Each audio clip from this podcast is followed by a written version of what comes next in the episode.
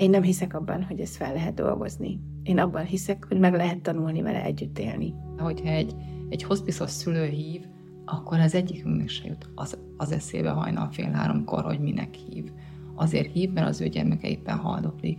Az nincs olyan, hogy másnap visszahív akkor, vagy másnap megoldjuk a problémát. Kiméletből nem mondják, mert féltik a szüleiket egész egyszerűen, sokkal okosabbak, mint mi. És akkor a gyermek hiába van a szüleivel folyamatosan, tök egyedül van mégis a saját gondolataival, mert nem meri kimondani, hogy jövőre már nem leszek. Hogy értsék, hogy ez arról szól, hogy ez addig, amíg van az élet, addig mi élni segítünk. Nem azt segítsük elő, hogy ő, ő meghalljon. De még mindig nagyon sokszor ott tartunk, hogy a szülőnek elfogadni, hogy a gyermek egy gyógyíthatatlan, ez nagyon nehéz, és sokszor nem sikerül.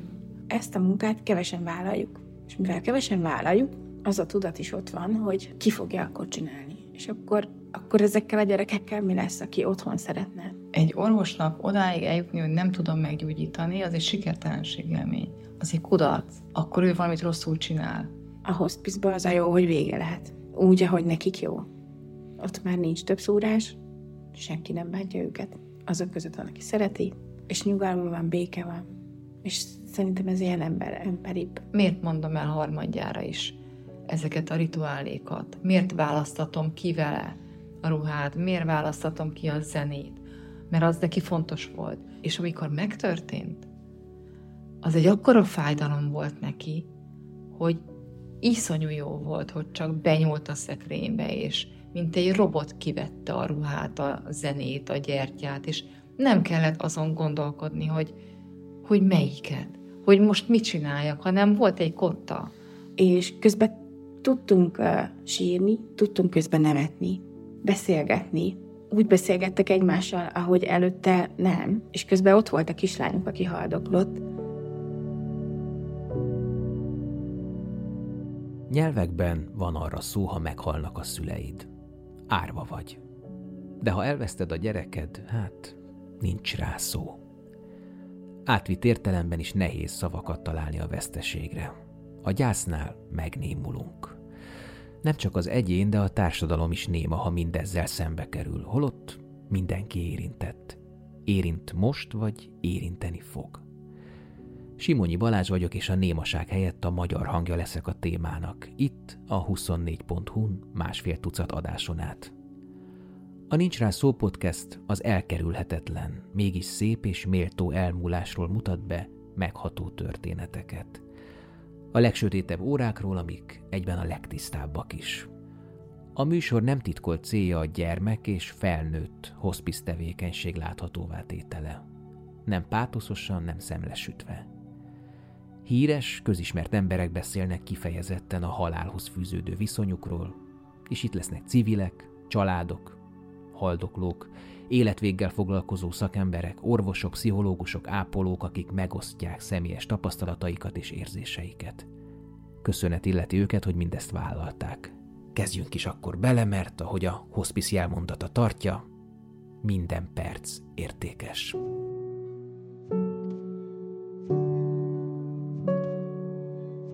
Vannak gyerekek, akiket nem lehet meggyógyítani. A gyerekhalál legyen hirtelen vagy lassú, mindig megrázóbb a felnőtt halálnál. Mérhetetlenül igazságtalan. Egy ártatlan, fejlődő személyiség, egy alig megkezdett életút illan el.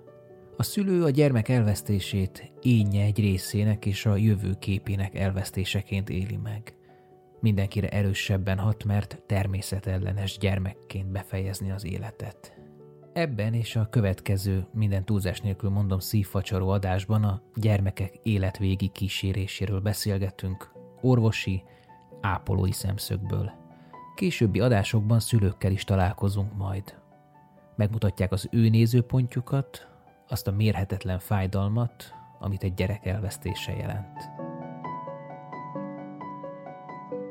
Dr. Gergely Anita anesteziológus és intenzív terápiás szakorvos – a Betesda Gyermekkórház palliatív ellátásért felelős főorvosa, ami annyit jelent, hogy segítséget nyújt gyógyíthatatlan beteg gyermekek gondozásában, illetve súlyos, krónikus beteg, folyamatos ápolást igénylő gyermekek kezelésében. Vezeti az SMA és a non-invazív otthoni lélegeztetési munkacsoportot is. Kovács Mónika 30 éve gyerekápoló. Szintén a Betesda Kórház gyermekintenzív osztályán dolgozik, emellett jár ki súlyosan beteg vagy végstádiumban lévő gyermekekhez. Ilyenkor nem csak szakápolóként van jelen, annyi időt tölt a haldokló gyermek családjával, amennyit ők igényelnek.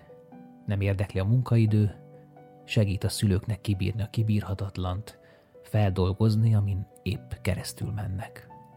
Gyógytornász és pszichológusi támogatással együtt ők egy csapatot képeznek. Immár közel egy dekád óta foglalkoznak gyermekhospice ellátással, ami térítésmentes. 2010-ben indult a Magyar Hospice Alapítvány Fogd kezem otthonápolási programja, leginkább Budapesten és környékén. A feladat körbe tartozik akár az élet végi, akár a mentesítő gondozás, ha krónikus betegről, 24 órás ápolást igénylő gyermekről van szó, vagy éppen a tranzit ellátás, hogyha hosszú kórházi tartózkodás után zsilipel otthonába a gyerek. Fontos tudni, hogy szerencsére és sajnos gyermekhospisszal az egész országban mindössze három csapat foglalkozik. A Magyar Hospice Alapítvány Fogda kezem otthonápolási programja mellett intézményi ellátás biztosít Pécsen az Eurakviló, a Pécsi Tudományegyetem gyermekklinika onkohematológiai osztályának alapítványa, illetve a Török Bálinti Tábitaház. Ezeknek a szervezeteknek adományt és egy százalékot is fel lehet ajánlani. Az otthonápoló tímet a családok az élet legnehezebb időszakában fogadják bizalmukba, és ők elhivatottságukkal, tapasztaltságukkal és érzékenységükkel biztos támaszt nyújtanak. Elősegítik, hogy a gyermekek a lehető legkevesebbet szenvedjenek. Ha ez sikerül, akkor előjön belőlük a gyermeki énjük, a beszűkült életek újra kinyílnak, tudnak játszani. De a tím vezeti a családot is. Felkészítik a szülőket mindarra, ami előttük áll. Hogyan kísérjék végig a haldokló gyermeküket, hogyan nyújtsanak biztonságot. Bevonják a testvéreket is, hisz azokban a családokban, ahol az egyik gyermek folyamatos ápolást igényel, a testvér vagy testvérek általában kissé háttérbe szorulnak. És a tím próbál felelni azokra a kérdésekre, amelyek a leginkább foglalkoztatják a haldokló gyermeket. Mi a halál? Meghalok én is? És mi lesz akkor, ha meghalok? Fájni fog? Mi lesz a családommal? Anya, apa, a testvéreim együtt maradnak? Vigyázni fognak egymásra? Vajon mi tudunk-e válaszolni erre? Hogyan beszélnénk? Mit mondanák? Ne a felnőttek számára kialakított sémában beszéljünk, és legyen bátorságunk őszintén hozzányúlni a témához, valóságfedezettel válaszolni. Mert ha választ kap a gyermek, akkor nyugodtabban tud meghalni. Ebből az adásból mi is kapunk válaszokat. Az elővételezett gyászról, a szülők, ápolók, palliatív orvos szerepéről a haldokló gyermek sikertelenség élményéről, aki próbál megfelelni a szüleinek, úgy érzi, bár elvárják tőle, hogy meggyógyuljon, ő mégsem tudja ezt teljesíteni, és fél, hogy csalódást okoz. A falról, azokról a hazug szituációkról, amiben a gyermek kénytelen úgy kommunikálni, ahogy azt a szülők hallani szeretnék, miközben az ellenkezőjét érzi, tudja. Arról, hogy a gyermek ott van a legjobb helyen, ahol biztonságban érzi magát. Ha ez egy kórház, akkor ott, ha az otthona a megszokott környezete, ahol megkapja a megfelelő egészségügyi hátteret, akkor ott. És beszélünk még sok más dologról is ennek kapcsán, és egy személyes megjegyzést hadd tegyek, mindezt hallgatni, de elkészíteni és rendkívül felkavaró, de felbecsülhetetlen tapasztalás. Sok beszélgetést készítettem ehhez az adássorozathoz az elmúlt fél évben, és sokszor könnyeztem is, de ezt a gyermekhospice interjút egy ponton le kellett állítani, annyira nehéz volt hallgatni, és nehéz volt folytatni. Az adásban közreműködik Ónodi Eszter, a Katona József Színház színésze. A Nincs rá szóban dr. Gergely Anita orvos és Kovács Mónika ápoló.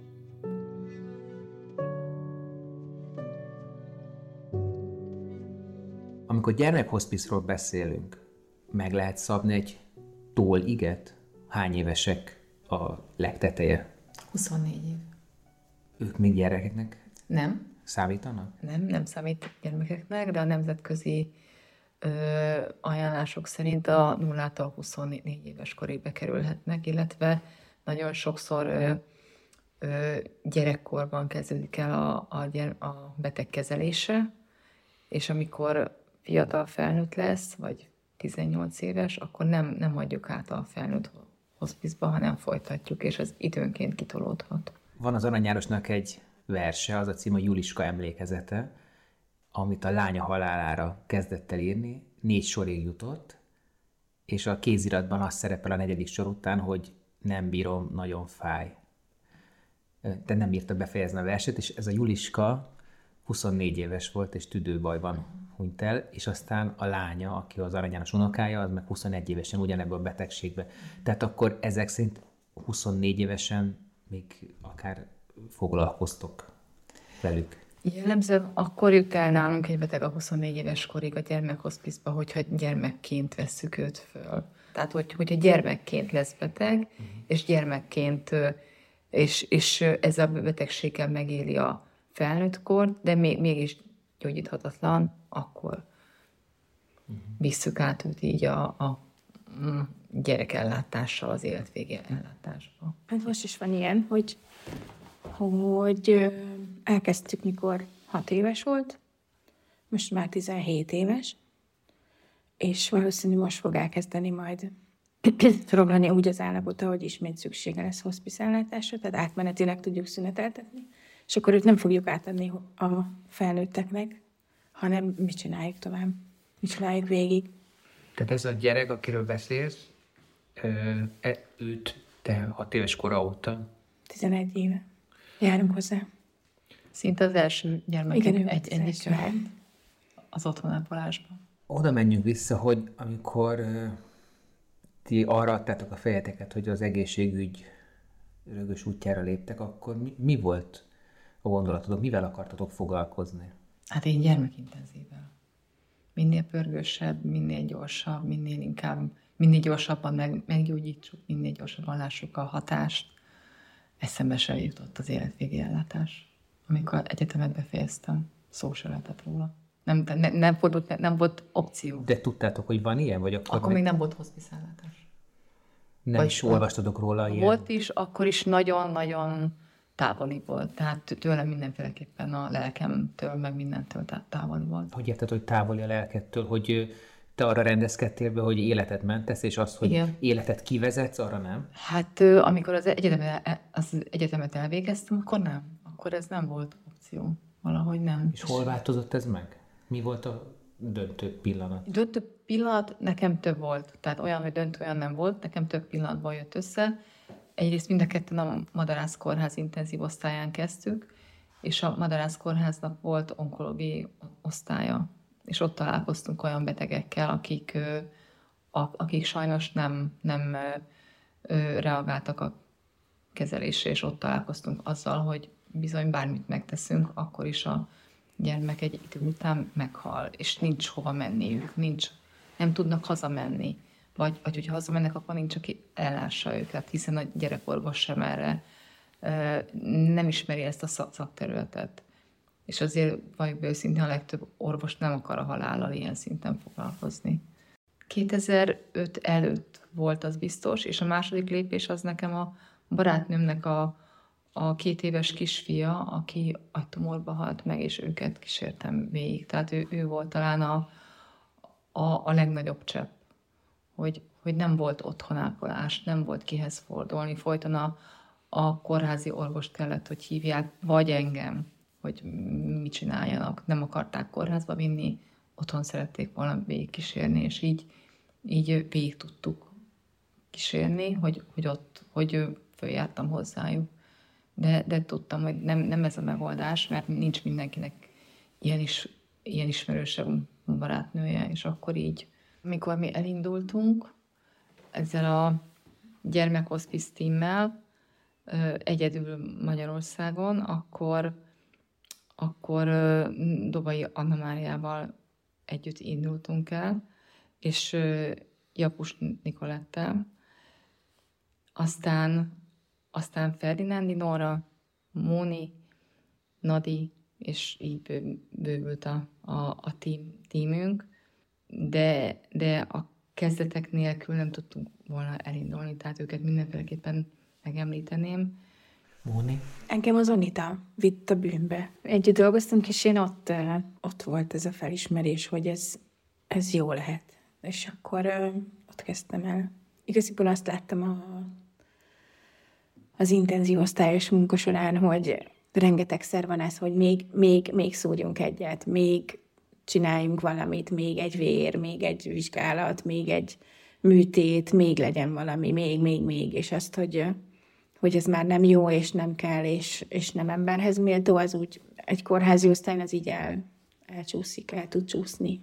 És a hospice az a jó, hogy vége lehet. Úgy, ahogy nekik jó. Ott már nincs több szúrás, senki nem bántja őket. Azok között van, aki szereti, és nyugalom van, béke van. És szerintem ez ilyen ember, emberibb. Hogy lehet így is. Nem tudom, ez hobbi, nem tudom, minek mondani, tehát abszolút szolgálat, semmi, semmi munka. Amit szerintem ti csináltok, az, az, az páratlan, és nagyon radar alatt, csöndesen, és, és, és nem túl köztudottan. Rettenetesen fontos, hiánypótló dolgot csináltok, és csinálnak azok, akik ö, ugyanezen a pályán vannak. Az még megragadta a fülemet, Móni, hogy azt mondtad, hogy még egy szúrás, még egy beavatkozás. Olybá tűnik nekem, hogy az orvosok egyrészt az esküjük miatt, másrészt a hivatástudatuk miatt, harmadrészt pedig azért, mert talán ez a, most hülye hangzik, de az orvosok szeretett nyelve, tehát hogy menteni valamilyen formában, elmennek a, a, a, a határig és azon túl is. Nem gondolom, hogy nem akarják felismerni, csak szembenézni vele, vagy benne lenni más, mint csak beszélni róla. A törvények, a szülők, tehát sok a körülmény, sok az a, a szempont, amit figyelembe kell venni. Tehát amikor ott van egy szülő, és zokog, hogy kérem, tegyen valamit, nem fogja azt mondani egy orvos egy kórházi körülmények között, hogy, hogy, hogy nem tesz semmit, hanem akkor jó, még megyünk egy vért, jó, még akkor tegyük ezt, vagy tegyük azt, mert, mert, mert egyszerűen ez ilyen helyzet. A hospice az a jó, hogy ahogy vezetjük őket, ez így szépen lecsendesedik, és eljutnak oda, hogy már ők sem akarják, hogy, hogy még egy szúrás legyen, vagy még egy beavatkozás, vagy... Tehát, hogy, hogy más a közeg, más a szabályozás, más az egész, és, és igen, láttam, hogy én meg tudtuk a diagnózis alapján is, hogy itt már nincs, nincs tovább. De, de valamiért nehéz azt egy orvosnak. Meg ne, nincs, tehát hogy ők életet akarnak menteni, tényleg így van, és akkor az, hogy most nincs, főleg egy fiatal orvos kerül elsőre egy ilyen helyzetbe, hát ő neki meg aztán nagyon nehéz. Mind az elengedés is nehéz. Én azt látom, és a tíz, tizenvalahány év tapasztalatából meg aztán végképp. Egy orvosnak odáig eljutni, hogy nem tudom meggyógyítani, az egy sikertelenség élmény. Az egy kudarc. Tehát akkor ő valamit rosszul csinál. Hiába írja le a szakirodalom, hogy x százalékban nem gyógyítható egy betegség, de kimondani azt, hogy, hogy nem tudtam meggyógyítani, az, az nagyon sok kollégának egy sikertelenség élmény, hiába akkor is, amikor mindent megtett érte. Mi, mi hospiszosok meg úgy gondoljuk, hogy hogyha ha egy betegség nem gyógyítható, akkor, akkor is rengeteg mindent kell tegyünk a gyermekért, megtehetünk azért, hogy, hogy ne szenvedjen, és, és hogy a, az életminőségét még tudjuk javítani, nem gyógyítással, hanem tünetmenedzseléssel, és pontosan azzal, amit a Móni mondott, hogy, hogy vezetjük őket. És ez tényleg nem megy máshogy, mint ahogy Móni mondta, hogy hobbi, meg, meg milyen szót mondtál? Szolgálat, mert, mert én a munkámra lehetek dühös, és hogyha már otthon hívnak, és a munkahelyemről, akkor, akkor mondhatom azt, hogy de minek most már nem dolgozom, de hogyha egy, egy hospiszos szülő hív, akkor az egyikünknek se jut az, az eszébe hajnal fél háromkor, hogy minek hív. Azért hív, mert az ő gyermeke éppen haldoklik. Az nincs olyan, hogy másnap visszahív akkor, vagy másnap megoldjuk a problémát. Tehát ezt nem lehet másképp csinálni. Ez tényleg nem, nem, nem, nem úgy munka, ahogy az emberek gondolják a munkát. Ez nekünk egy szolgálat, vagy hobbi. Nektek van gyereketek? Persze, mert nekem unokám van három. Unokád? És fiatalabb, mint én. Azt. Nekem két felnőtt fiam van. De gondolom még voltak gyerekek, amikor ezt csináltátok. Persze. Igen. És akkor hogy balanszíroztatok? Volt ebből akár egy belső konfliktus, hogy nem törődök eleget mondjuk a saját gyerekemmel azért, hogy azzal törődjek, hogy egy másik gyermek hogyan távozzon az életből szépen? Az biztos, hogy az én gyerekeim másképp szocializálódtak, mint a többi, mint, mint az átlaggyermek. Mert hogyha teljesen mindegy, hogy nyaralás tengerparton, vagy éjszaka kettőkor, ha a telefon megszólalt, akkor anya elvonul, és egy csöndes helyen, vagy a társaságtól félre vonulva anya beszélget komoly arccal, és, és mindegy, hogy a körülöttünk mi történik akkor. Tehát voltam én már úgy, úgy, úgy esküvőn, hogy közben vezettem egy haldoklást a távolból, akkor elvonultam. És, és akinél vezettem, ő nem tudta, hogy esküvőn vagyok, az esküvőn nem tudták, hogy miért vonulok el egy fél órára. Nem lehet azt mondani, hogy hívjál vissza később, vagy hívjon vissza később, mert nem érek rá. És úgy szocializáltak a gyermekeim, hogy hogyha egy gyermek meghal, akkor én otthon mindig meggyújtok egy gyertyát. És olyankor rám néznek, és megkérdezik, hogy most kihalt meg, és akkor mondok pár mondatot, amit elmondhatok, és még nem, és nem sér semmiféle személyiségi jogokat, és ők tudják, hogy akkor abban a, azon a napon egy gyermek meghal uh-huh. Magyarországon. Úgyhogy ők, ők így, így nőttek fel. Ezen én is elgondolkoztam többször, hogy ez jó nekik, vagy sem, de ez velem jár. Úgyhogy ez én csomagom, csomag. ezt kapták, igen. Uh-huh.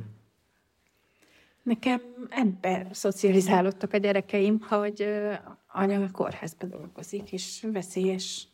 Mármint, hogy olyan betegekkel, akik lehet, hogy nem gyógyíthatók, vagy nagyon-nagyon betegek. Uh-huh. És akkor így ilyen saját nyelvükön elmagyarázva mm, elég jól megértik, megértették.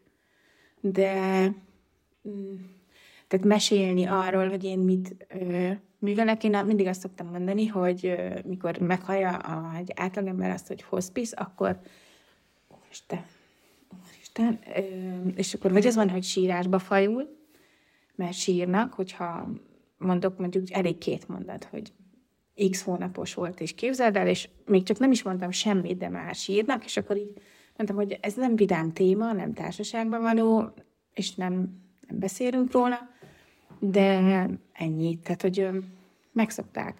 Mindig kérdezik, hogy hogy bírom, de nem, nem csinálnak belőle. Szerintem nekik segíteni fog abban, hogy nálunk a halál nem tabu téma. Tehát mhm. bár, bármilyen, hogyha ha meghalt valaki, vagy volt a családunkban, akkor én nyíltan kimondom, hogy, hogy most igen, őt, őt elveszítettük, meghalt, és akkor, de mi lett vele?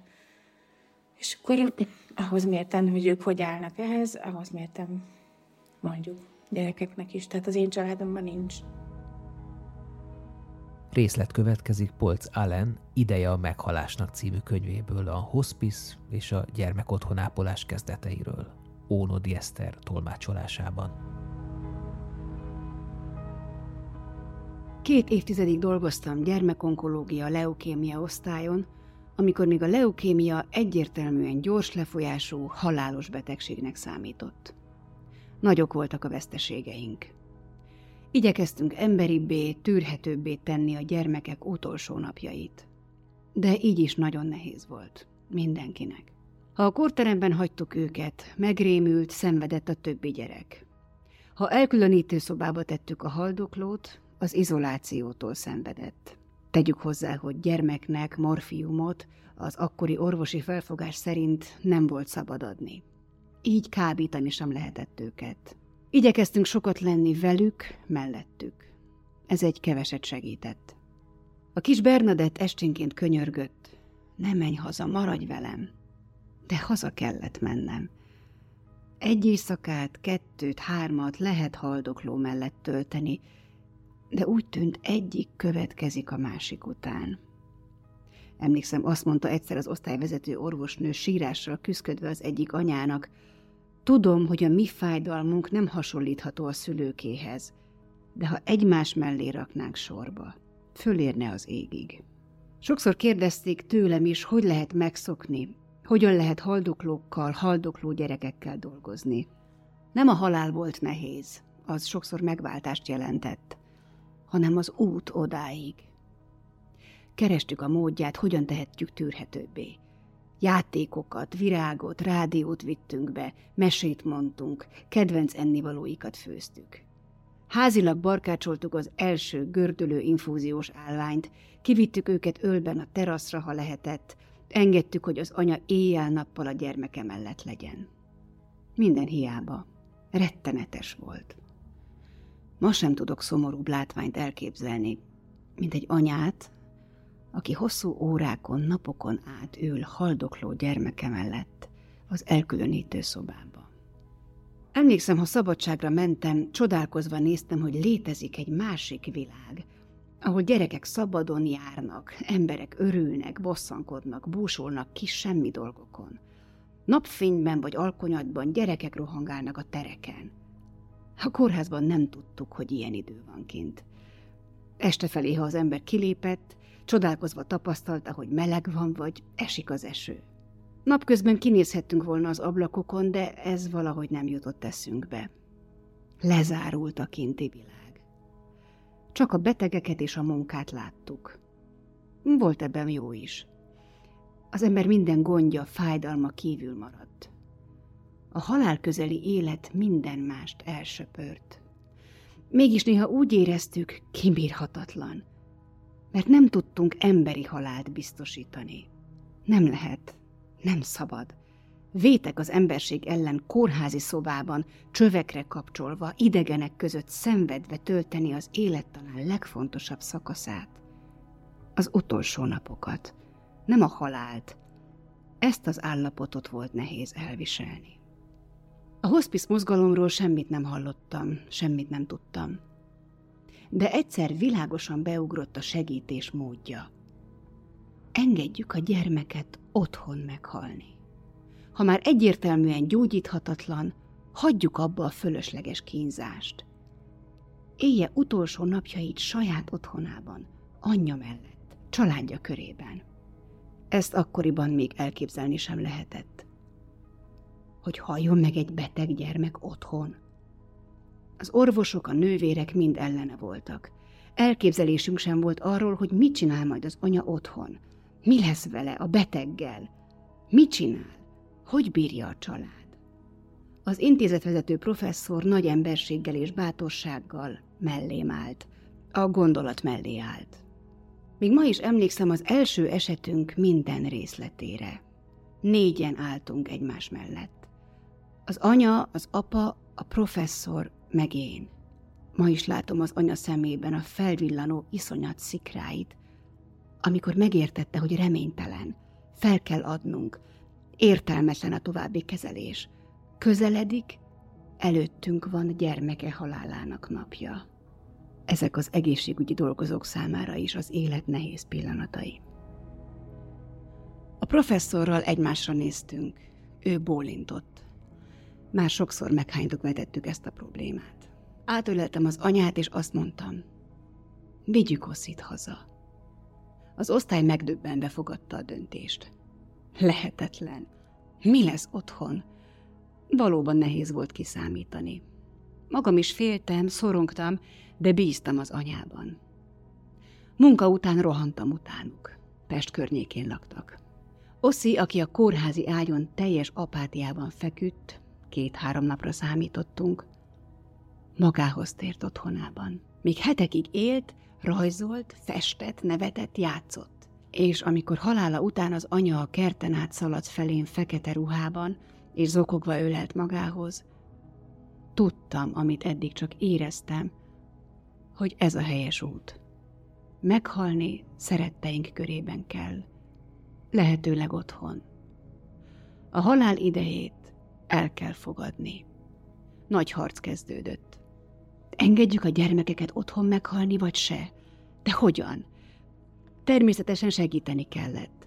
A nagyon pontos utasítást nyújtó zárójelentéstől, a kötszertől a gyógyszerig, az ápolási tanácstól a család pszichológiai gondozásáig elláttuk őket. Sejtelmem sem volt arról, hogy ez a hospice munka segíteni a beteget és a családot, hogy az élet utolsó szakaszában teljes életet éljenek, elfogadva a közeledő halált. A gyerekekkel sose volt különösebb problémám. Még egyszer láthattam szemükben az örömet. A szülők magatartása, bölcsessége, áldozatvállalása, szeretete meghatott. Sokat tanultam, sokat tapasztaltam. Legnehezebben a körzeti orvosokkal boldogultam. Nem tudták, nem merték vállalni az otthon haldokló gyereket. Vissza a kórházba azonnal. Nem értették az egészet, de aztán mindent megtettek, amit csak tudtak. Életem legszebb és legnehezebb munkája volt.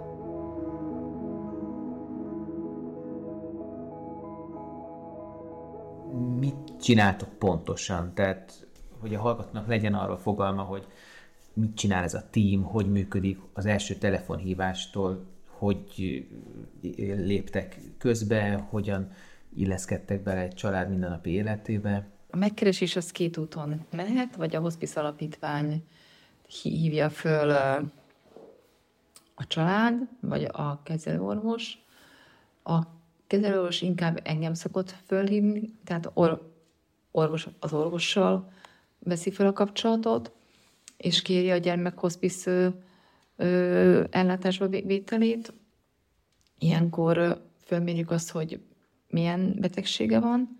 Ha az orvos keres meg minket, akkor mindig ragaszkodunk a szülői megkereséshez is. Hiszen akkor veszünk egy gyermeket hospice ellátásba, hogyha a szülő elfogadja a hospice ellátást. Ez fontos, az azt jelenti, hogy tudja és, és megértette, hogy a gyermek egy gyógyíthatatlan beteg. Nagyobb gyereknél a gyereknek is el kell fogadni? Így nem kell elfogadni. Sőt, sokszor mondják a szülők, hogy ne tudják azt, hogy, hogy honnan jövünk, mm, de előbb-utóbb azért valahogy óvatosan megkérdeznek minket, vagy, vagy, vagy tudják, hogy miért járunk. Illetve nagyobb gyerekek tudják, hogy nem fognak meggyógyulni. Azok a gyermekek, akik mentálisan érettek és egészségesek, ők tudják, hogy nem fognak meggyógyulni, és ha a szülő nem akarja, hogy tudja a gyerek, hogy mi honnan jövünk, akkor azt mondjuk, hogy azért, hogy ne kelljen a kórházba visszajárni kontrollra, ezért járunk hozzá Ennek megvizsgálni. Ezt a játszani kell. Igen, de általában ez átmegy abba, hogy, hogy a gyerek tökéletesen tudja, hogy miért megyünk ki. Fő, főleg akkor, amikor már, már a halál téma föl, fölkerül, akkor végülis mindegy, hogy, hogy honnan jövünk, de mi, mi velünk lehet beszélni a halálról, és lehet beszélni mi mindenről. Mi nem fogjuk elhárítani a mondatokat, és nem fogunk el, nem fogjuk magunkat elsírni, hogy ha ilyen téma előkerül, tehát valaki felveszi a hospice a kapcsolatot, utána kimegyünk a családhoz, jellemzően mi, mi, mi ketten a Molival, tehát orvos és ápoló, és ö, megbeszéljük a családdal, hogy milyennek a módja, tehát, hogy a gyermek hospice ellátás az ugyanúgy, mint a felnőtt, az teljesen térítésmentes, szigorúan, és hogy a házi orvosnak kell ö, elrendelni ezt az ellátást, miután ez megtörténik, akkor a gyermek állapotától függően heti, havi rendszerességgel, heti, két heti havi rendszerességgel járunk ki, ki hozzá, felváltva, illetve hogyha a család igényli, akkor kell hozzá, akkor jár hozzájuk gyógytornász, önkéntes, pszichológus, ilyen mm, segítséget igényelhetnek nyugodtan, és mindegyik térítésmentes, és hogyha a gyermek állapota rosszabbra fordul, akkor viszont ö, akár minden nap kiárunk hozzá, felváltva a Mónival, illetve ö, Nórával szintúgy, tehát akkor be, be, beosztjuk azt, hogy hogyan tudunk kijárni, illetve ha ilyenről van szó, hogy akár infúziót kap, kapjon a gyermek, mert nem tud inni, akkor viszont a felnőtt ápolónőket is megkérjük, hogy vonódjanak be az, az ellátásba, és mi mindig kaptunk tőlük segítséget. Ez van, hogy, hogyha budapesti a gyermek, ha vidéki, az sajnos most már nagyon más az ellátás, mert akkor inkább ilyen konziliáris jelleggel vagyunk jelen a gyermek életébe, illetve akkor is él, él az, hogy engem 0-24-re bármikor föl lehet hívni, budapesti gyermeknél a monicint úgy föl lehet 0-24 órában hívni, de vidékinél olyan, úgy, úgy áll föl a tím, hogy a házi orvos és én, én alkotjuk a tímet, és a család maximális együttműködésével. Tehát, hogy, hogyha vidéki gyermekről van szó, akkor a házi orvost kérem meg, hogy menjen ki, vizsgálja meg, és akkor meg, megbeszéljük, hogy hogyan, mit haladunk a gyermek kezelésével, tünetmenedzselésével, de viszont ugyanúgy van a, a végig kísérés és a felkészítés telefonon keresztül.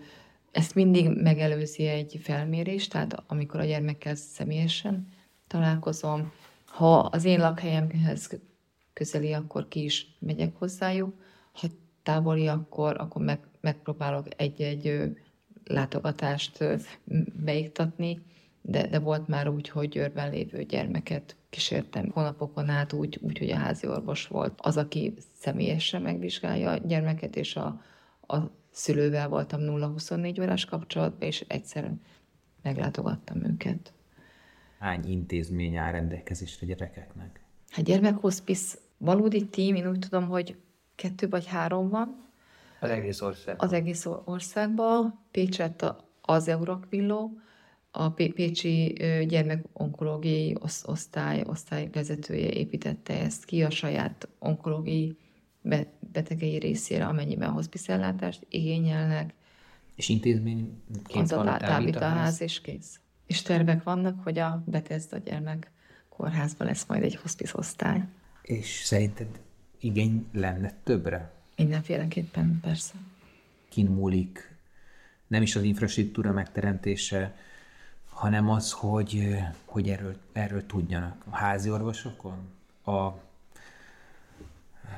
társadalmi közállapotokon, a, a tabuk ledöntésén, az állami felvilágosításon, a szülők hozzáállásán, az orvosi szakmának a nyitottságán? Az orvosi szakma az kezd nyitni, de még mindig ott tartunk, hogy kezd nyitni. Tehát ha, ha valahol dolgozik hospiszos szakember, akkor ott hamarabb nyitnak. Olyan kórházakban, ahol nincs hospiszos szakember, ott, ott nagyon-nagyon-nagyon zárnak, illetve lehet, hogy eszükbe jut, hogy van valahol egy hospiszos tím, és akkor őket fölhívjuk. Ez most már egyre sűrűbben előfordul. De még mindig nagyon sokszor ott tartunk, hogy a szülőnek elfogadni, hogy a gyermeke gyógy, gyógyíthatatlan, ez nagyon nehéz, és sokszor nem sikerül. Tehát addig-addig viszik kezelésre, még kezelésre, vagy ha, vagy, vagy ha az orvos szakma azt mondja, hogy már nem tudunk többet tenni, akkor alternatív gyógymódokat választanak. És, és hogyha az alternatív gyógymód, gyógy, ö, ö, természetgyógyász azt mondja, hogy, hogy megpróbálok mindent megtenni, de, de az én határaim is végesek, az teljesen korrekt. Ha azt mondja, hogy hogy én mindent megteszek, de, de azon múlik, hogy a, hogy a szülő mennyire hisz bennem, vagy azon múlik, hogy a, a szülő hogy viselkedik, az már nem korrekt. Gyógyult már föl gyermek, akit hospice ápolásba vettek, alternatív természetgyógyász közreműködése után? Az én tapasztalatom az, hogy nem. Sőt, olyan tapasztalatom is volt, hogy, hogy a szülőre terhelték rá te teljesen. És ez, ez a leg, leg, legocsmányabb, ha lehet ilyet mondani. Hogy a szülő nem volt elég jó, és nem sikerült igen. a kezelés, mert valamit igen, a szülő igen. kihagyott. Nem. Nem hitt. Nem hitt a természet. Azt hittem, hogy a, nem tudom, a, nem. a, a szobában nem úgy rendezte a tárgyakat, hogy a csí így mozogjon meg. Nem. Mielőtt egy dekáddal ezelőtt megjelent a gyermek hospice akkor hogy nézett ki ez a terület? Tehát például mondjuk a 90-es években. Kórházakban haltak meg leginkább És ha valaki haza akarta vinni a gyerekét, akkor sikerült neki? Hát, hogy ott halljon meg? Biztos, hogy sikerült. Tehát biztos, hogy ö, ö, volt olyan, akit haza tudtak vinni. Itt az a kérdés, hogy milyen, hogy mennyire sikerült a fájdalomcsillapítás. Valószínűleg nem sikerült annyira, mert hiszen a gyerekházi orvos extrém ritkán lát, lát haldokló gyermeket, hál' Istennek. Lehet, hogy olyankor is az utolsó pillanatban bekerült a kórházba, mert, mert hogyha annyira fáj, akkor bevitték, mert ott tudtak csak olyan gyógyszereket adni, azt gondolták, pedig hát ez nem igaz. csak nem, nem voltak rá képzett szakemberek. Hány olyan segítség történhetett volna, ami az intézményrendszer hiánya miatt elmaradt? Hány, hány, hány, olyan, hány olyan gyermek kaphatta volna meg a méltósággal teli elmenetelességét? És erre miért nem jöttek rá hamarabb? Mi, volt, mi, ennek, mi ennek az oka, hogy csak ilyen későn jött létre a gyerek hospice? A gyerek halál az nem egy normál dolog. Nagyon nehéz átültetni, hogy amikor már nincsen semmi a tudomány ellenállása szerint, akkor, akkor hadd lehessen úgy elmenni, hogy, hogy az emberhez méltó legyen. Sok vezető körülmény, az egyik legvezetőbb, vagy körül, lehet, hogy nem jó szó a körülmény, az az, hogy a szülők mit szeretnének. Legritkább esetben nézik a gyereket, amikor még pici. Tehát ha a szülő azt szeretné, hogy még legyen vizsgálat, még, még, még, még kérjünk konzíliumot, még, még, még akkor vigyük ki külföldre, még akkor gyűjtsünk neki, akkor, akkor ez mind elvész. Tehát, hogy ez már így elhúzódik, és nem tudunk belépni, hogy, hogy, hogy ezt lehetne így is, mert nem, nem fogadják el. És ennek lehet oka rossz kommunikáció, hogy az orvosok nem úgy mondják, nem azt mondják, amit ahogyan lehetne vezetni. A, a szülő befogadó képességétől is függhet, hogy mennyire mondja azt, hogy igen, ezt elfogadom, és ezt már nem. Sok minden lehet az oka ennek. De leginkább az, hogy, hogy, hogy nincs, nincs az, az életben, hogy az életnek a része az a halál is. Nincs, nincs benne a köztudatban. Nagyon kevés embernek van benne. Szerintem. Hát egy szülő nem azért szülő a Gyerekét, hogy hogy eltemesse. eltemesse. Így van. Tehát ez nem opció, amikor gyermeket szülünk. Ez nem evilági. Hát olyan, olyan nincsen. Tehát nem erre szocializálódtunk. Nem, nem, nem így neveltek minket, hanem az, hogy adjuk tovább a stafétát. És, és a gyerek hospice célja, most, hogy, hogy ez így, nem is az, hogy ezt, ezt, ez, ö, ez szociálisan benne legyen egy gyerek, egy szülőbe, hogy bármikor elveszítheti a gyerekét, hiszen nem, nem ez a cél. Hanem nekünk szerintem az a célunk, hogy, hogy ha már ott tartunk, akkor ez, ez történjen úgy, ahogy történhet. Hogy értsék, hogy ez arról szól, hogy ez addig, amíg van az élet, addig mi élni segítünk. Nem azt segítjük elő, hogy ő, ő meghalljon, hanem az életet segítjük elő addig, amíg tart. Azt maximálisan. És minden a gyerekről szól, és a családról, és ebbe segítjük őket, ha hagyják, és szeretnék. Pontosan ezért van az, hogy amikor egy gyermeket hospice veszünk, akkor, és sikerül a tüneteket menedzselni, a szülőket kísérni, akkor többször előfordul az, hogy a gyermek jobban lesz. Effektív, jobban lesz. És akkor megkérdezik, hogy mit csináltunk, mert hogy nekik azt mondták az onkológián, a neurológián, a, az anyaintézme, anyaintézményben, hogy ez a gyermek most már romlani fog, és, és előbb-utóbb meg fog halni, most meg azt tapasztalják, hogy lényegesen jobban van. És ez pontosan azért van, mert, mert a tüneteket, a kínzó tüneteket csökkentettük, és, és az ő lelküket sikerült egy olyan szintre emelni, vagy annyira segíteni, hogy észre tudják venni a szépséget. És ez, és ez, és ez nem azt jelenti, hogy meg fog gyógyulni a gyermek, hanem hogy, hogy ők, hanem az életminőségét sikerült javítani, hogy életet adtunk még azoknak, annak az időnek, ami még neki hát, hátra van.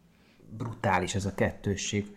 Mondtad ugye, hogy a szülő nem azért hoz létre gyereket, hogy az meghalljon, hogy az elfogadhatatlan. Tehát szerintem nem volt még olyan kultúra a, a történelemben, mint a mostani, ami ennyire nehezen, vagy, vagy egyáltalán nem tudta elfogadni azt, hogy, hogy halandó, hogy, hogy van olyan például a gyermekhalál, és ugyanez a kultúra úgy bánik a halottal a temetésig, mint semmelyik más kultúra korábban. Meséltétek, hogy oda is lehet feküdni a halott mellé, meg lehet simogatni, ahogy az, annak, az az élet része volt akár száz évvel ezelőtt is. Ezek a ritusok teljesen megszűntek, vagy kiüresedtek. Tehát van egy óriási hiátus a temetésig, ami ugye egy pompázatos dolog szokott lenni, vagy egy ilyen utólagos méltóságot kölcsönöz, kvázi fölöltözteti a gyászt, hogy, tehát, hogy hogy bánik a halottal, akár, akár ö, emberi szinten, akár intézményi szinten a mostani kultúra. Tehát lekerül a sülyeztőbe, hullakamra, cetli, fagyasztás, ö, mint hogyha már a személyisége is megszűnt volna. Azért ne felejtsük el, hogy a, a halott test tárolását muszáj hűtőházban. Tehát ez a szükséges rossz. Viszont a, az elővétel, ez egy gyász része, az, az a felkészítés a részünkről, hogy többször elmondjuk a szülőnek, ha nyitott rá, hogy mi fog történni. És amikor megtörténik, akkor ő mit tart elfogadhatónak. Tehát mi, mi nem azt mondjuk, hogy ezt csinálja, ezt, azt csinálja, hanem hogy, hogyha neki elfogadható az, akkor készítsen ki egy szép ruhát, amit a gyermeke szeretett, vagy ha pici, akkor ami ő szerint a gyermekének nagyon való, vagy nagyon szépnek tartja, de volt olyan, hogy azt mondta egy szülő, hogy ő nem akarja ruhába, neki hófehér lepedő kell. Mondom, jó, vegyen akkor hófehér lepedőt. Vagy ha, ha van olyan dal, amit szívesen hallgatott a gyermek, akkor készítse elő egy gyertyával, és hogyha van rá időnk, akkor ezt, ezt többször elmondjuk a, a szülőnek, hogy, hogy erre készüljön föl. És utólag mondta el nekem több szülő is, hogy ő, hogy ő nem értette, hogy miért mondom el harmadjára is ezeket a rituálékat, miért választatom ki vele a ruhát, miért választatom ki a zenét, mert az neki fontos volt. És amikor megtörtént, az egy akkora fájdalom volt neki, hogy iszonyú jó volt, hogy csak benyúlt a szekrénybe, és mint egy robot kivette a ruhát, a zenét, a gyertyát, és nem kellett azon gondolkodni, hogy, hogy melyiket, hogy most mit csináljak, hanem volt egy kotta, ami, ami mentén végig tudott menni, és a fájdalmat meg tudta élni. És nincs lelkismert fordalása, hogy miért abba a ruhába öltöztette, miért nem ebbe, mert elő volt készítve. És, és, ez, és, és ez egy mankó. És ez nagyon jó, jó volt. Nagyon jó az, hogy, hogy átbeszéljük a szülővel, hogy szeretnének-e boncolást, vagy nem szeretnének. Mert ez nagyon fontos akkor ott eldönteni. Ha ő nem kéri a boncolás mellőzését, akkor ha az ügyeltes orvos, aki kint van, úgy dönt, akkor föl fogja boncolni a gyermeket. És ez, és ez annyira fontos egy szülőnek, szerintem, hogy azt a gyönyörű testet már hagyjál békén. De ezt meg kell egy szülővel beszélni. Mert abban a sok helyzetben lehet, hogy azt gondolja, hogy mit tudom én, mi legyen. Mert nem is értem ezt a helyzetet. De ha fel van rá készülve, van egy kottája, akkor, akkor igenis tudja, hogy mit kell mondani az orvosnak, aki lehet, hogy nagyon meg, meg van illetődő, mert először látod gyermekhalottat. Az is elképzelhető, és nem tudja, hogy jobb lábára álljon, vagy bal lábára, mert ezt azért nem, nem, nem tanítják meg, hiszen nagyon kevés, hál' Istennek a gyermekhalál. Utólag a szülők ezt megköszönik, hogy, hogy, hogy ilyen szinten fölkészítjük őket, hogy, hogy, hogy ezzel nekik nem akkor kell abban a pillanatban foglalkozni, hanem a fájdalmukat meg tudják élni, és egymással foglalkozhatnak, a gyermekükkel foglalkozhatnak, a testvérrel foglalkozhatnak.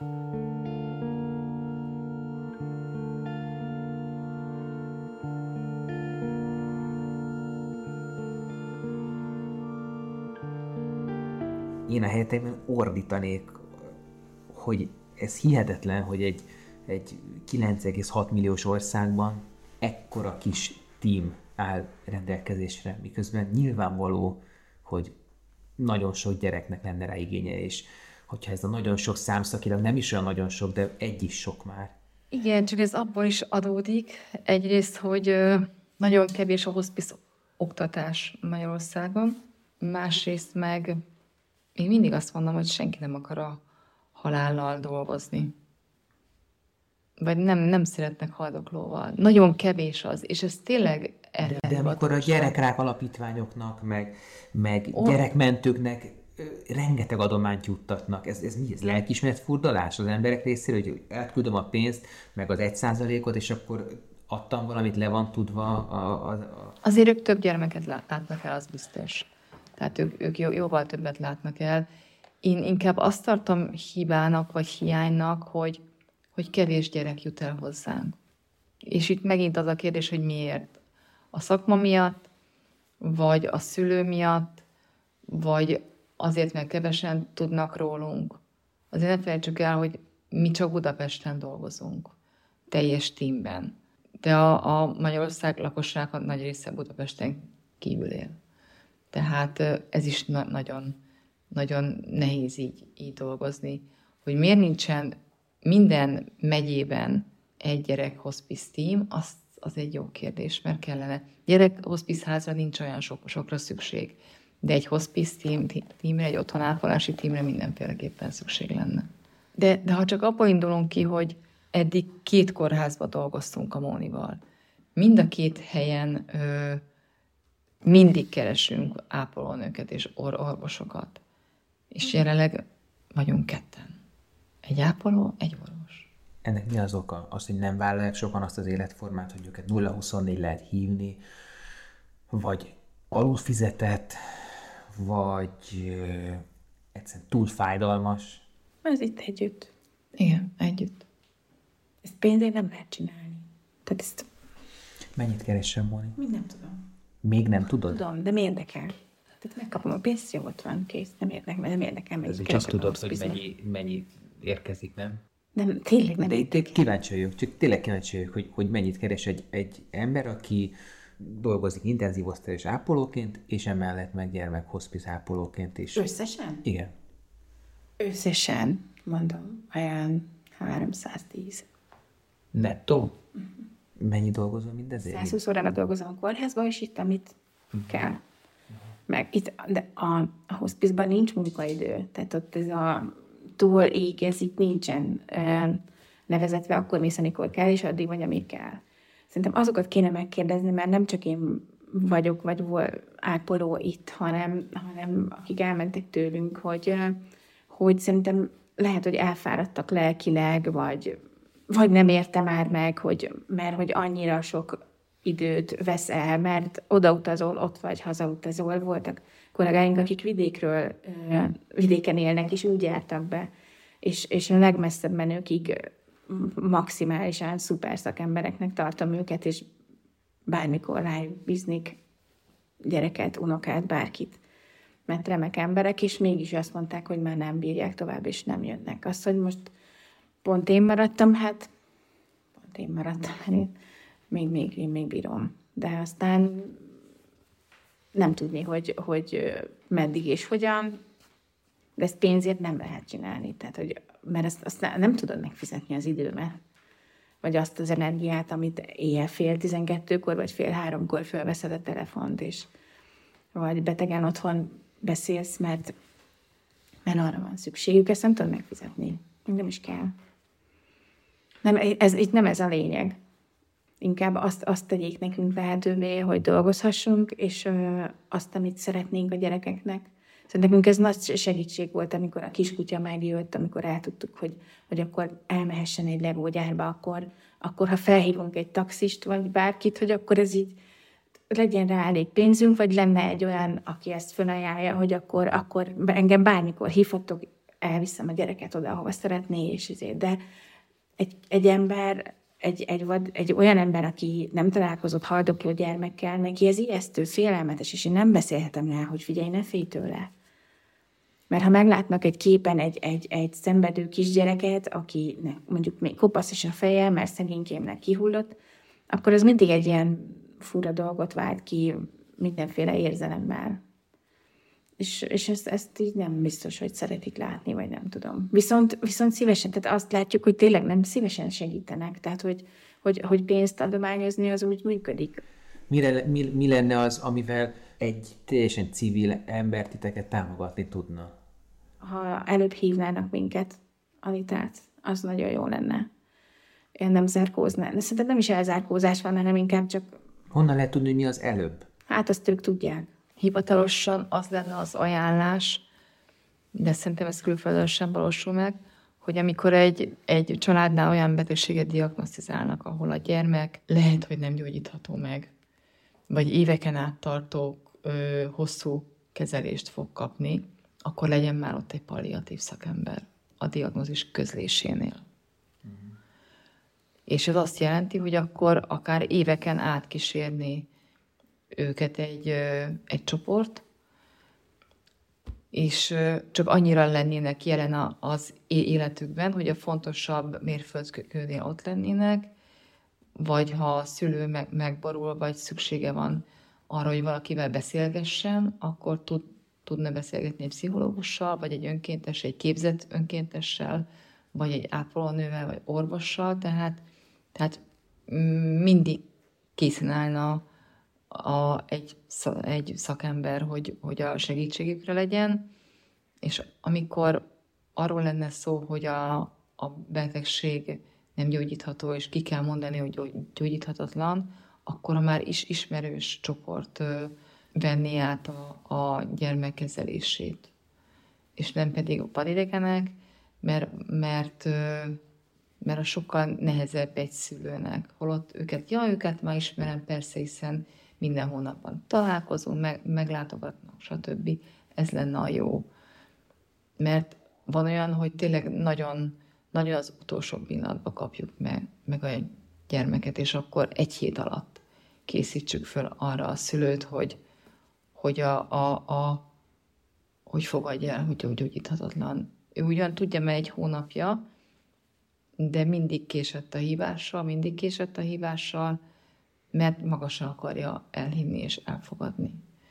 És akkor egy hét alatt menjünk át azon az iszonyú hullámvasúton és azon az úton, amire egyébként hónapok ke- kellenek, hogy, hogy szépen föl tudja a szülő dol- dolgozni, és el tudja fogadni, és végig tudja a gy- gyermekét kísérni. Tehát a- akkor, amikor egy szülő megfogalmazódik az, hogy, hogy nem az a legtöbb, hogy én újabb és újabb kezeléseket keresek a gyereknek, hanem az a legtöbb, hogy ehelyett mellette legyek, és fogjam a kezét, vagy össze, összepuszkozva nézzük a tévét, vagy meséljek neki mesét, vagy egyszerűen csak aludjunk együtt, ez a legtöbb. Mert a gyereknek erre van szüksége.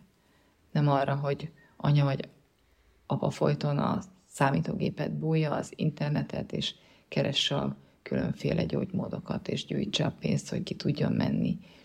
Volt ilyen, hogy, hogy az ut- utolsó előtti héten kivittek egy gyermeket külföldre, mert hát, ha meg tudják menteni. Hát a legrosszabbat tették vele, mert tíz órán át ut- utaztatták.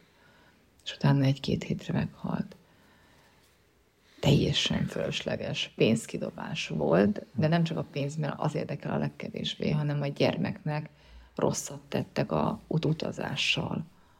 Annyi esetet láttatok, annyi embert, annyi családot kísértetek, hogy nektek ez lelkileg, szellemileg hogyan csapódik le, hogy dolgozzátok föl?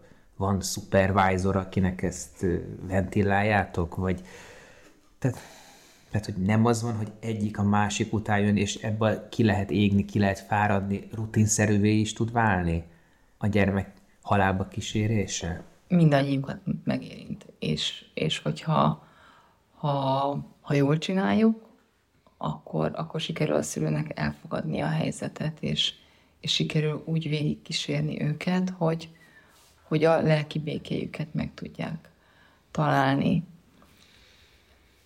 A feldolgozásban egymást segítjük.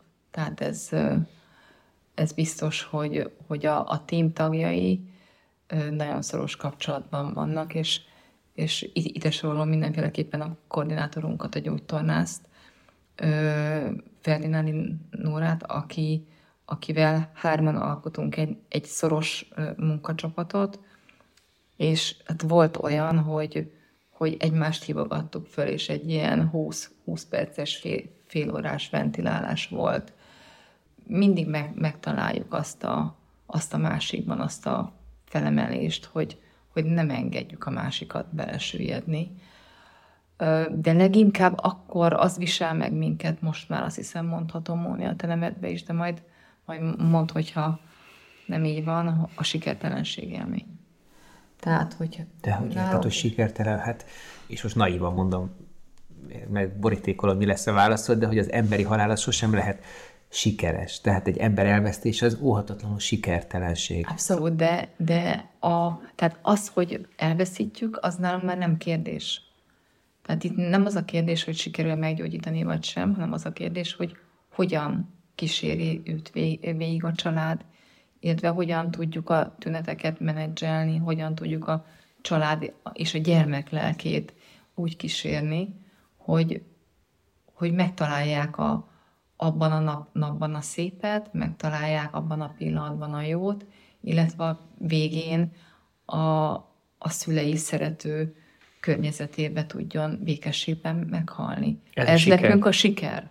A sikertelenség az az például az elmúlt 12 évben még nem számoltam meg, hogy hány gyereket, hány gyermeket kísértünk végig, sokat, nagyon sokat. Talán egy kezemben meg tudom számolni, hogy, hogy hány olyan szülő volt, aki például nem fogadta el a fájdalomcsillapítást. És ez nekünk sikertelenség. Vagy nem fogadta el azokat a tanácsokat. Tehát, hogy a gyereknek ti nem adhattatok fájdalomcsillapítót. Igen, ő nem adta, mi adtunk, csak ő nem adta be. És mi volt az oka? Nagyon egyszerűen vallási, ideológiai? Ö, volt olyan természetgyógyász, aki járt hozzájuk, aki azt mondta, hogy ha beadják a fájdalomcsillapítót, akkor nem tud dolgozni. Borzasztó. Borzasztó. És akkor ott van a kezünkben persze az a jog, hogy ilyenkor feljelenthetjük a szülőt. De egy haldokló gyermeket kiemelni a családból, az milyen dolog? Tehát, tehát egy gyámügynél haldokolna a gyerek igen, tovább? tehát ez, ez milyen dolog? Vagy a kórházban. Tehát a gyerek nem akarja ezt, az biztos. És akkor inkább azt mondja, hogy nem fáj neki semmi. Tehát ilyen volt, ez nekünk a sikertelenség, de ilyen kettő volt összesen. Tehát, és most már ilyen százas nagyságrendű betegekről van szó, sajnos betegszámmal, de még mondom, nem számoltam meg. Nem akarom megszámolni. De most te még egy konkrét esetet sem mondhatok, de már majdnem többször elsírtam magamat, és továbbra is az a kérdés, hogy ezt... Igen, de ez, hogy, hogy lehet ezt csinálni úgy, hogy az, nem mondod azt, hogy köszönöm, elég, nem bírom, nem akarok többet, nem, mást akarok, nem akarom ezt naponta. Mert nincs naponta. Nem naponta van, ez egy folyamat. Igazából az van, hogy ezt a munkát kevesen vállaljuk. És mivel kevesen vállaljuk, az a tudat is ott van, hogy, hogy ki fogja akkor csinálni. És akkor, akkor ezekkel a gyerekekkel mi lesz, aki otthon szeretne? Vagy tehát, hogy, hogy kell, hogy legyen valaki, akibe kapaszkodhatnak. És ez nem az én egómnak a hízlalása, hogy ezt én tudom csinálni, mert nem. De, de szerintem ez sokkal jobb, hogy kísérjük őket, és csináljuk, mint amikor még adunk egy még, tehát hogy a, az intenzívbe ez a plusz még, még, tehát nem engedik el, és még, még csinálják tovább, tovább hajszolják ezt az egészet, és ott egy ilyen borzalom van. Tehát egy intenzív osztályon meghaló gyerek, akivel aktívan beavatkoznak, az, az sokkal rosszabb, mint az, amit mi csinálunk. Én most végig kísértem egy ö, haldokló gyereket ö, két hete, három. Bocsánat, muszáj, hogy elmondjam, hogy egész éjszaka ott voltál mellette. Igen. Nem, nem, nem, nem csak az, ami nekünk ö, benne van a, a szerződésben, hogy ö, x alkalommal menjünk ki, és akkor másfél-két órát vagyunk kint, hanem Móni este héttől másnap reggel. Hát mert dolgoztam, és akkor onnan mentem oda. De, de nem is ez a lényeg, mert ez teljesen mindegy. De ez lényeges. Ez a szolgálat. De már nem tudod ott hagyni. De mindegy, szóval ott, amikor, amikor folyt ez az egész folyamat, és közben tudtunk uh, sírni, tudtak a szülők sírni, tudtunk közben nevetni, beszélgetni, úgy beszélgettek egymással, ahogy előtte nem. Mert, és közben ott volt a kislányunk, aki haldoklott. Ez engem sokkal jobban feltölt. Hogyha tudom azt, hogy csak én ott ülök csöndben, mert én mindig azt mondom, hogy én nem csinálok semmit, tényleg, mert nem kell. Mert ők maguktól megcsinálják, amit kell. Akkor, akkor ez nekem jó érzés, akkor én ebben nem fáradok el, nem. Amikor hazamegyek, és, és, és leülök, akkor igen, akkor alszok 12 órát. De még nem, volt olyan, hogy elfáradtam, de az nem, nem a hospice munkába fáradtam el, hanem sokkal inkább elfáradtam a, a rendes ápolói munkámban, és azt is nagyon szeretem. Ott a rendszerrel van a baj, nem a, nem a munkával. Az egy másik téma, hogy az egészségügyben mi van.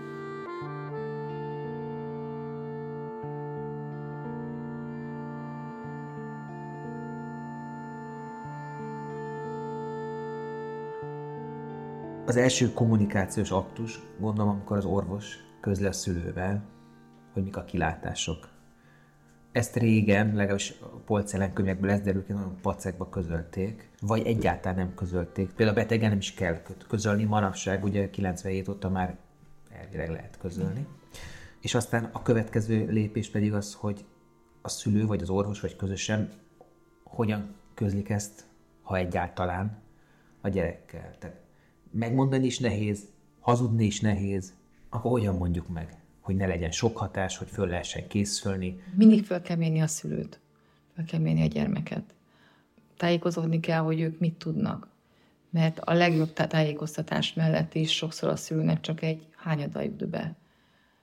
Nem azért, mert nem értelmes, hanem azért, mert lezár.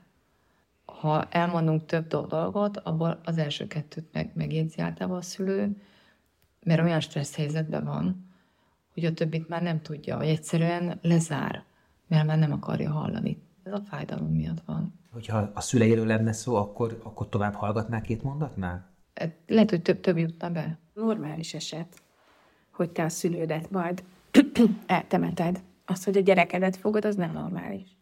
És ez, mivel ez ilyen nem generációs, hanem ez év, tehát hogy amióta az emberiség van, ez, ez mindig amíg, nem, amíg voltak a járványok, meg, meg akkor ugye teljesen más, hogy ö, volt az egész.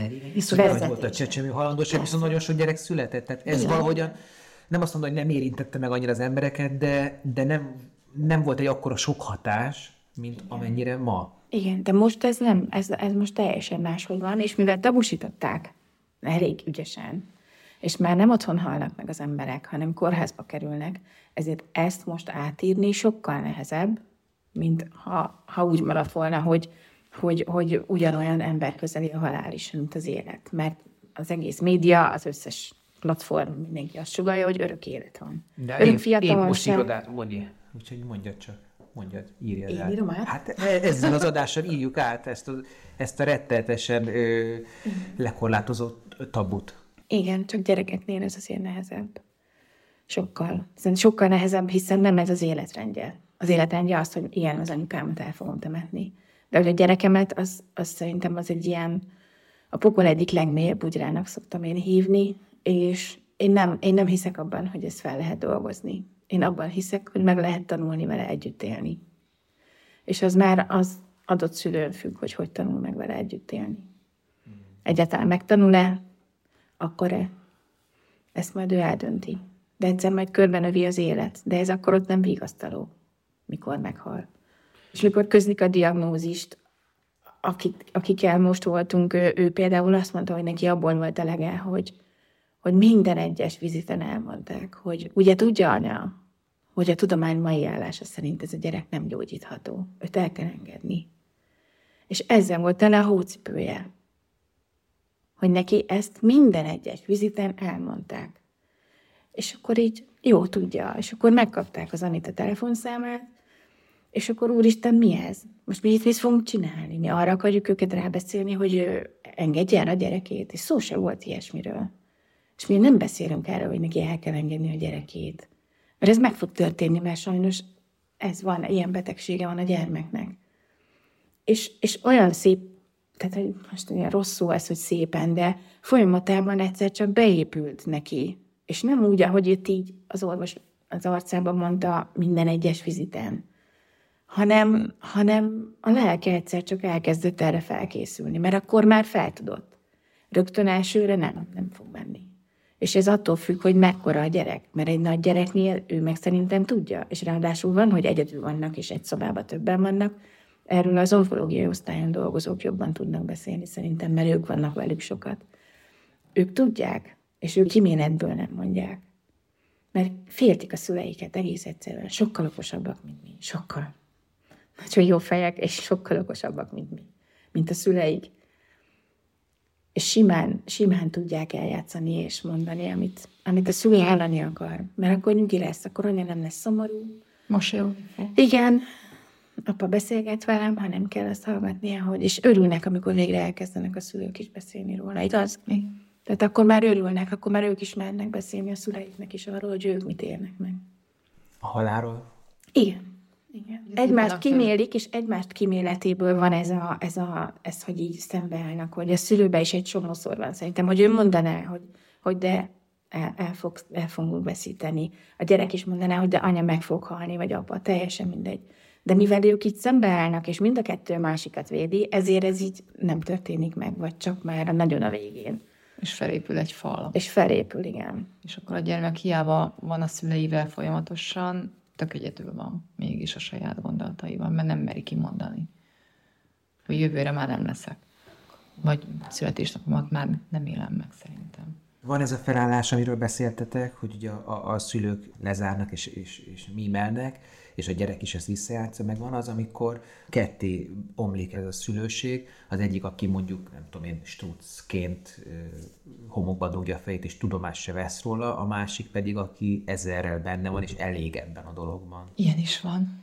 Ilyen is van. Meg olyan is van, hogy azért, tehát a szülőknél a gyász is az elővételezett gyász, amikor már merünk beszélni a, a gyermek haláláról, vagy a romló állapotáról, vagy arról, hogy mi fog történni, ha. Ez mindig má- másképp zajlik le, mert egy férfi másképp gyászol, és egy nő másképp gyászol, egészen másképp állnak hozzá, és ők nagyon ritkán vannak mindig ugyanabban a hullámhozban. Ennél a családnál, akit most a Móni mondott, ott édesapa nagyon-nagyon sokára mondta azt ki, az anyai jelenléte nélkül mondta ki legelőször, hogy jó, akkor nem fog mentőt hívni.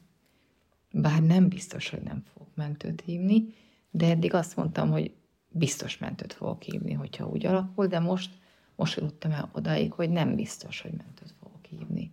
Az anya már jóval korábban el- eljutott odáig, mert ő van, ő van vele 0-24, ő volt vele 0-24 órában, ő látta a gyermek állapotának a folyamatos romlását, ő szembesült az, azzal, hogy már ezt sem csinálja, már azt sem csinálja. Apa is, csak ő azáltal, hogy eljár dolgozni, hiszen fel kell tartani a családot, nem volt ilyen mélység benne.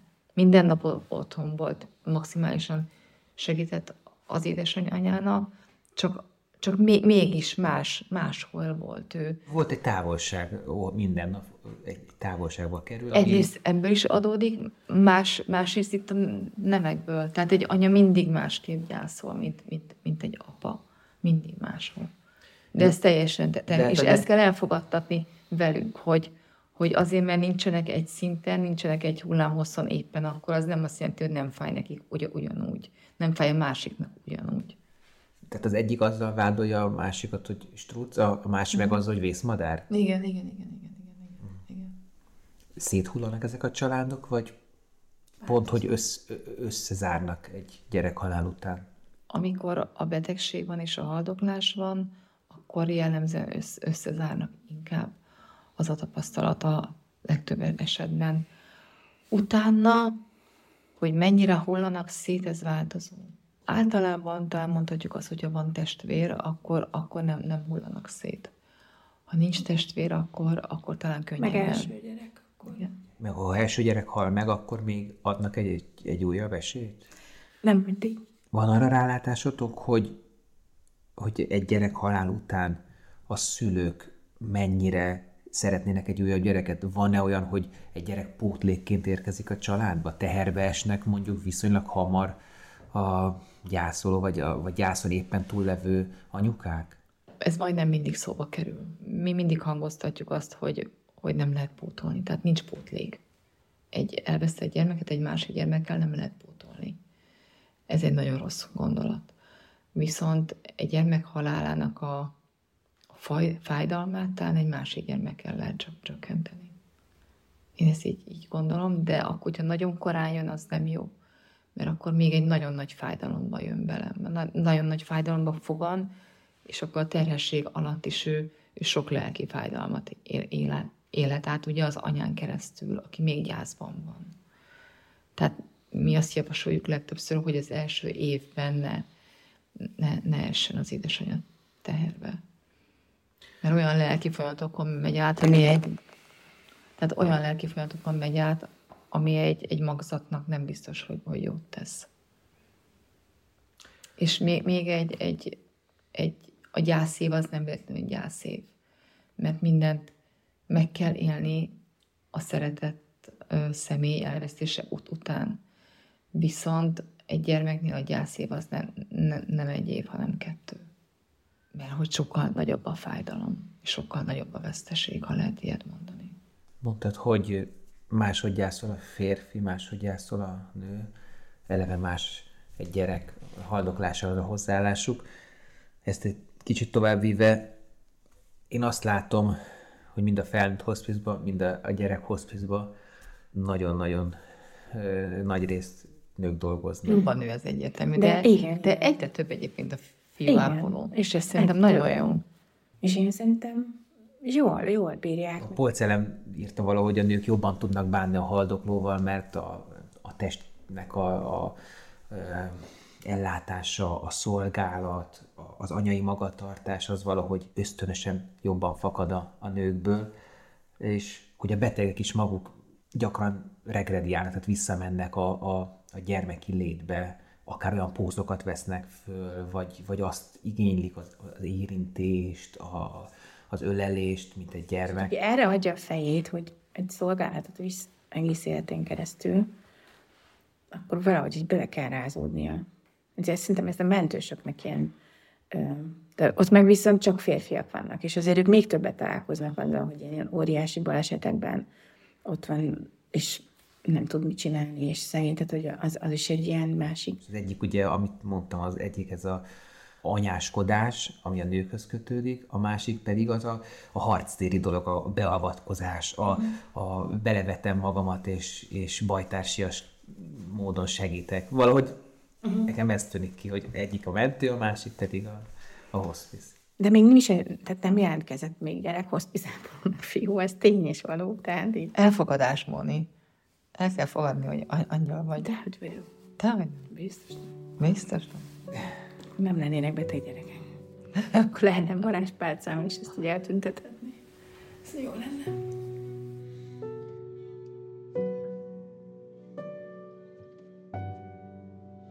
Mondjak neked mesét, elmondom majd, hogy mi lesz veled, jó? Amikor már nagyon, de nagyon rosszul érzed magadat, amikor már úgy érzed, hogy nem lehet elviselni, úgy fáj mindenet, akkor szólsz, én hívom Kos doktornénit. Kos doktornéni hoz egy olyan szurit, és amikor ezt a szurit megkapod, akkor utána egyszer csak minden, de minden fájdalmad elmúlik, és olyan könnyű leszel, mint egy lepke rét fölött, és gyönyörű színeket látsz, és gyönyörű hangokat hallasz. Olyan gyönyörű muzsikát, amelyet még sohasem hallottál, és semmi, de semmi többet nem fog fájni, és nagyon könnyű, és nagyon boldog leszel. És akkor többet nem érzed az ágyat, sem a lábadat, sem a hátadat, hogy fáj. Szurit sem kapsz többet, egyetlen egyet se. És akkor az én rozikám szabad lesz, és könnyű lesz, és boldog lesz. Az iménti részlet egy 1981-es dokumentumfilmből származik, Polc Allent hallottuk egy kisgyerekhez beszélni. Ő 1970-től a Tűzoltó utcai kettes számú gyermekklinikán dolgozott, ahol a nagyon súlyos beteg és haldokló gyermekek, illetve hozzátartozóik pszichológusa volt. 1976-ban Magyarországon elsőként hozott létre klinikai osztályon játszószobát, illetve külön szobát a szülők számára. Majd 1991-ben többet magával életre segítette a Magyar Hospice Alapítványt. Állent több adásban megidézzük majd, de most eddig tartotta nincs rá szó itt, a 24.hu-n. Ígérjük, lesz még szavunk beszélni az élettől való búcsúzásról, ahogy a gyerek hospice is, hisz a következő adásban folytatjuk a most megkezdett témát. A hospice intézmény rendszere évtizedekkel ezelőtt azért jött létre, hogy a nem gyógyítható, daganatos betegek fájdalmát csillapítsa, a méltóságukat az utolsó pillanatig segítse megőrizni, és a hozzátartozóknak lelki támogatást nyújtson. Teszi mindezt túlnyomó részt adományokból. Ha megérintett az adás, és segítenél akár támogatással, akár önkéntes munkával, akkor keresd a Magyar Hospice Alapítványt www.hospiceház.hu